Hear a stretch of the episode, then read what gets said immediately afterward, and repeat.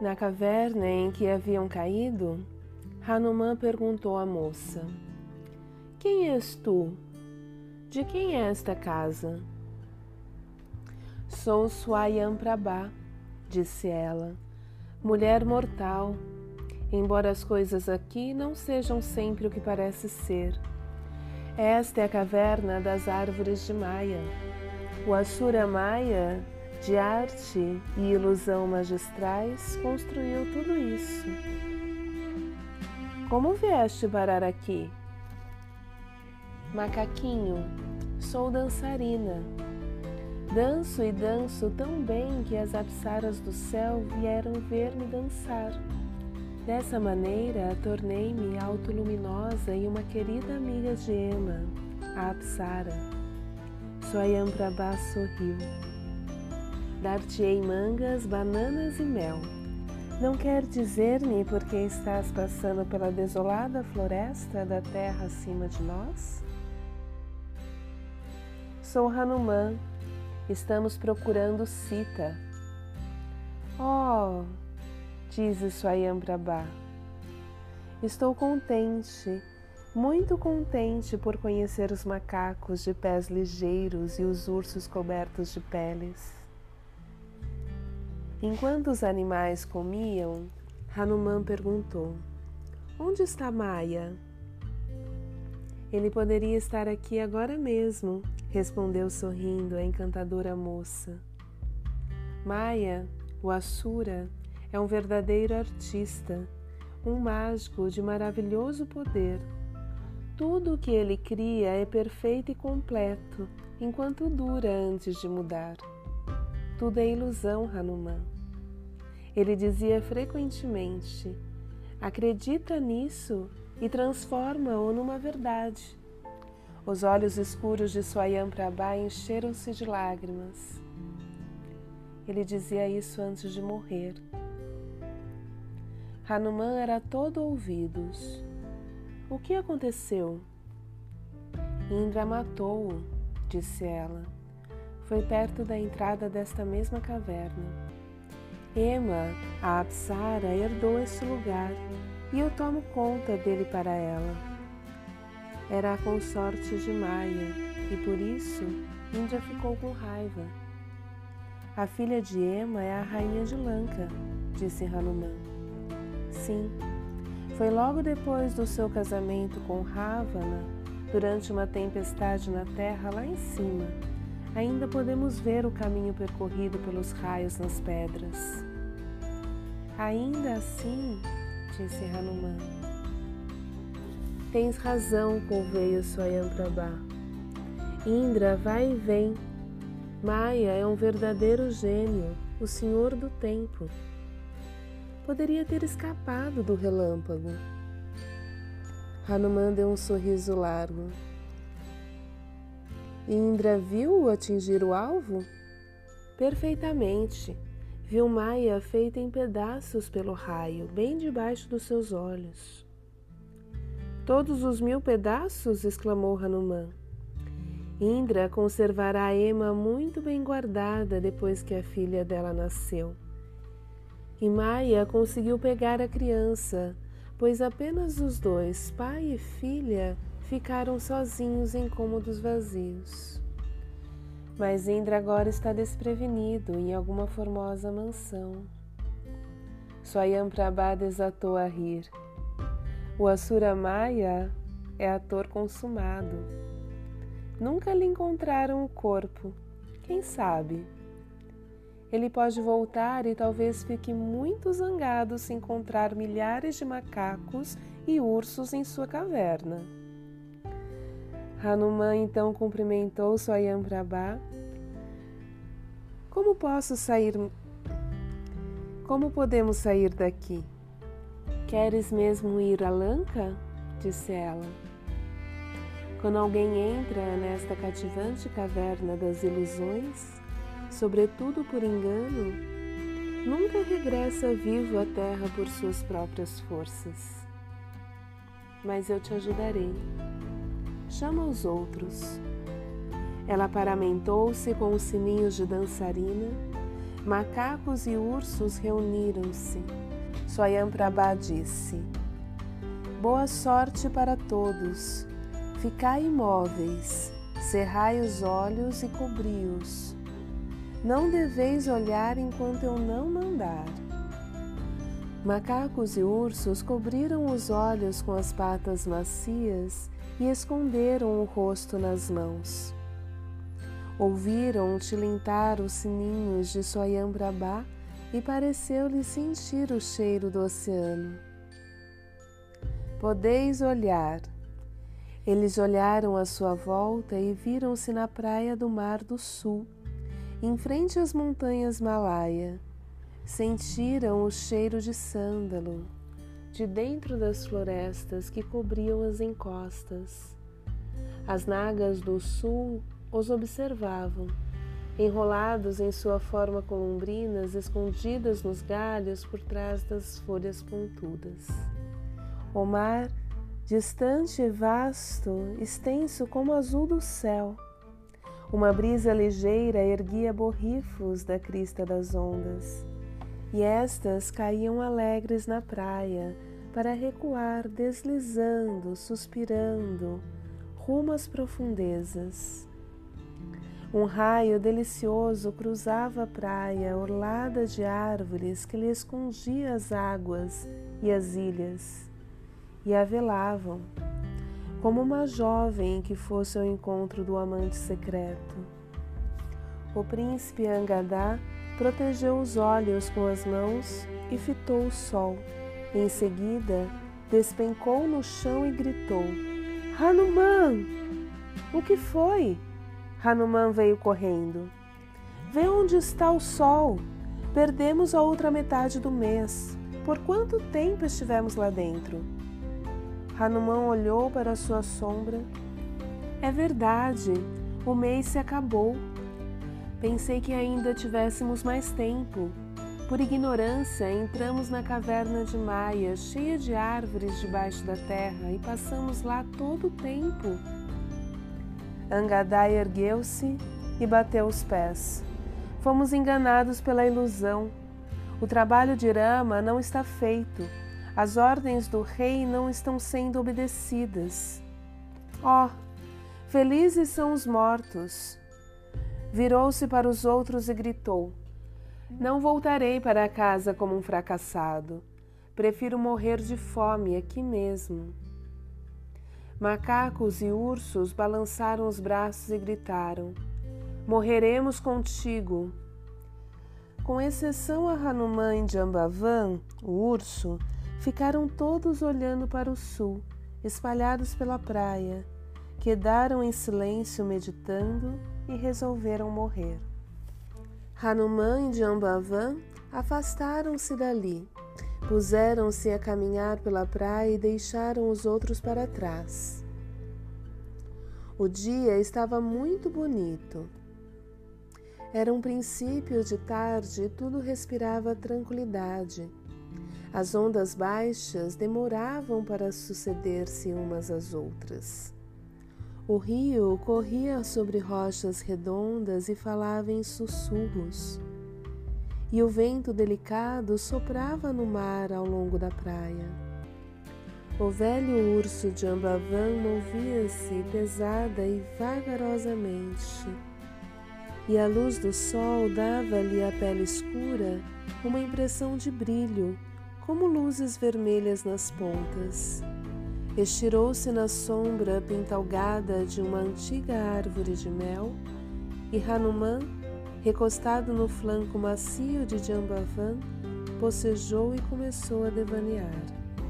Jambavan roncou e soprou um pouco de areia do nariz, perguntando com voz ribombante: Macaco, como foi que Sita se perdeu? Conta-me a história de Rama.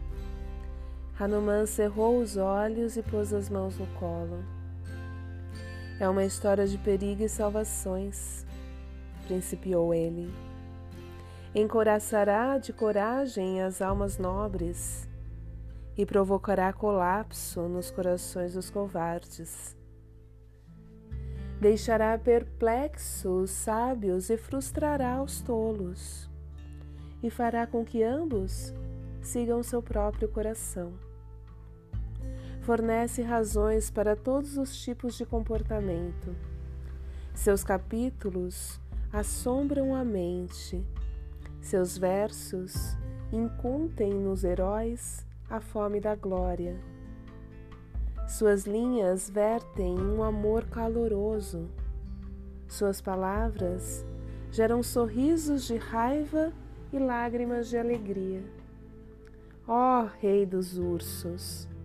Esta história não é para ouvidos entediados, nem para nervos fracos, pois encerra pavor e cavalheirismo temerário, honra gentil e perigo elegante, graciosa bravura e uma generosidade farta e incognoscível. Veja, o filho do vento salta ao ar e voa através das nuvens como um rugido, enquanto as ondas inimigas do verde mar salgado espadanam e espumam abaixo. Oh, o ouro e a prata encontrados no estado natural são melhores do que as moedas docilmente ganhas. Os tesouros achados numa caçada são tão bons quanto os prazeres da imaginação no céu. O ventozinho carregava cada palavra aos outros animais e até aos confortes das montanhas Malaya mais acima. Não faças caso do limite do teu tempo, pois realmente Ravana pegou Sita numa ocasião em que o que se perde logo se recupera um momento muito aziago para um ladrão. A que distância daqui fica Lanka? perguntou Angadã. Cerca de umas cem léguas. Não mais do que isso, respondeu Sampati. Angadá olhou para o mar. Num lugar, suas águas quietas refletiam a imagem de todo este mundo e de todo o céu Fora dali, soprando pelo vento, erguiam-se em vagas brincalhonas, altas como montanhas. Angadá sentiu que ondas de dúvida salteavam os macacos e os ursos. Quem quer saltar sobre o oceano e trazer-nos notícias de Sita? indagou Angadá. Os macacos e ursos responderam. Eu sou capaz de pular dez léguas. Eu pulo trinta, setenta. Eu pulo cem, mas não posso voar. Angadã atalhou-os. Eu mesmo tentarei. Não podes, acudiu Jambavan. És o nosso comandante. És raiz da nossa busca. Nós é que devemos recorrer a ti. Devemos servir-te. Não há esperança, disse o velho urso. Houve o tempo. Voltou-se para Hanuman, que estava ao seu lado. Presta atenção, macaquinho. Vais ficar aí, olhando para nós como um idiota? Hanuman não entendeu. O quê? És moço forte. Que fizeste até agora para ajudar-nos? perguntou Jambavan. Não te ouvir dizer alguma coisa agora há pouco sobre a distância que podes pular. Eu o farei, disse Hanuman. Ó oh, Rei Rama, o vento é o melhor amigo do fogo. O vento estilaça as montanhas e move-se de um lado para o outro do olho do céu.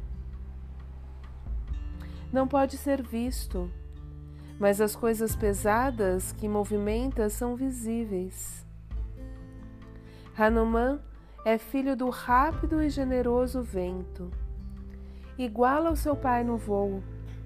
Para aumentar a tristeza dos rakshasas, quer de um salto chegar a Lanka.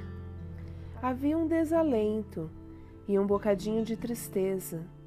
Era o momento de ser forte, Então, como a tempestade, Hanuman afugentou os espíritos abatidos e, como a luz, trouxe coragem. Em sua cabeça, Hanuman já cruzara o mar e entrara na cidade dos demônios. Hanuman ficou de pé no topo de uma montanha, susteve a respiração e recolheu o estômago. Amaciou a cauda e ergueu-a um pouco na ponta. Curvou os joelhos e jogou os braços para trás. Num dedo brilhava o anel de ouro de Rama.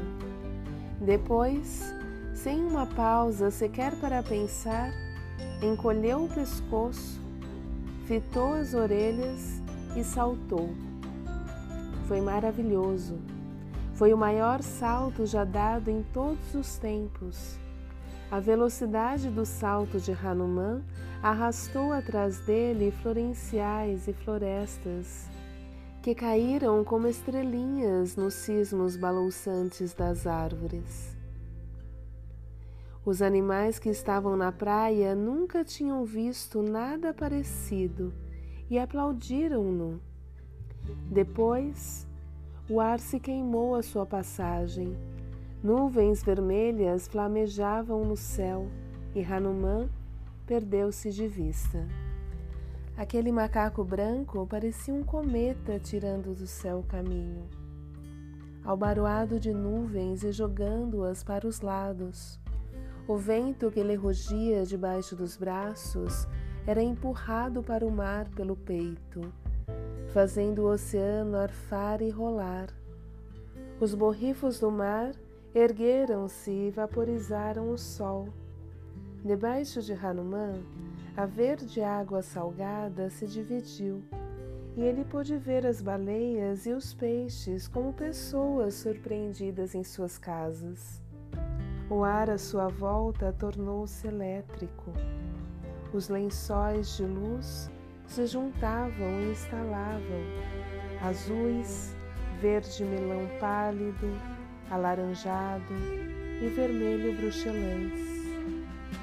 As verdes montanhas da ilha de Lanka apareceram no horizonte.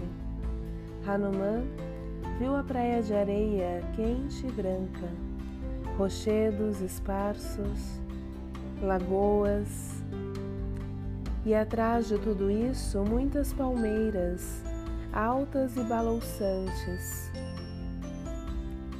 Viu rios desaguados no mar e viu o lugar em que as pérolas, as conchas de caurins e belos corais tinham sido esparramados a fim de secar.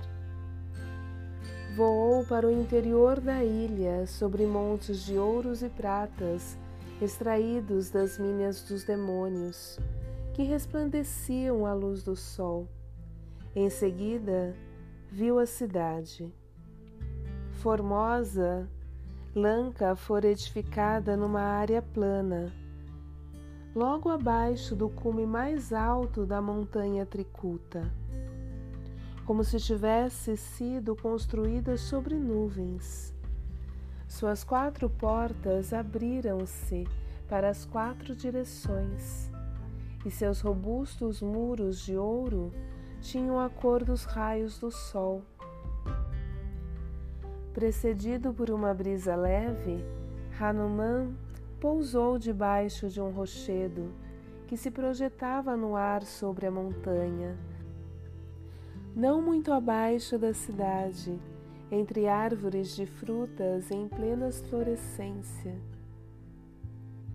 e também carregadas de frutos, numa paisagem suave como a do céu.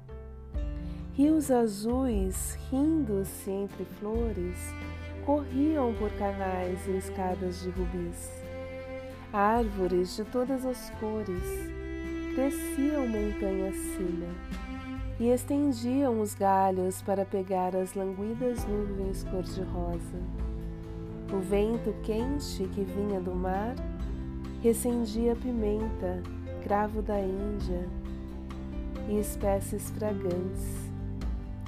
Hanuman comeu algumas tâmaras e pensou: nem um fio de cabelo fora do lugar. Estou pronto para repetir a dose. Chamo a esse pequeno oceano uma poça, não como outras pessoas. Sou melhor do que qualquer pássaro. Com todo o cuidado, Hanuman saiu furtivamente do esconderijo, o suficiente para ver a estrada principal que se dirigia ao muro centrional de Lanka. A roda dos muros corria um fosso profundo, alimentado por um rio da montanha, cheio de tubarões, que fluíam no leito de ferro e vestia pálidos lótus e lírios flutuantes. Havia elefantes debaixo do arco de pedra que encimava a porta, e arqueiros rakshasas espiavam dos telhados das torres. Vistas de baixo, Lanka era uma cidade altaneira que se movia no céu, construída no ar, abraçada pelas nuvens e sustentada pelos raios do sol. Temos de matá-los a todos, pensou Hanuman. Não poderemos ser amigos. Eles são orgulhosos demais para ser abordados. Nunca trairiam Ravana. Não podem ser comprados e, além disso, são muito temerários e fortes. A formosa Lanka estava enfeitada como uma donzela. Águas e matas eram suas roupas. Lanças e dardos eriçados sobre o muro as pontas dos seus longos cabelos. As banheiras drapejantes de muitas cores e os pendões de guerra revestidos de ouro eram as suas joias e arrecadas. As altas torres de pedras eram seus seios, que fendiam o céu. Ela era a formosa lanca das ondas, bem defendida, edificada num tempo muito passado por Vishvakarma, o arquiteto do céu. Dir-se-ia uma cidade tecida de beleza, feita pela mente de um maravilhoso sonho meio esquecido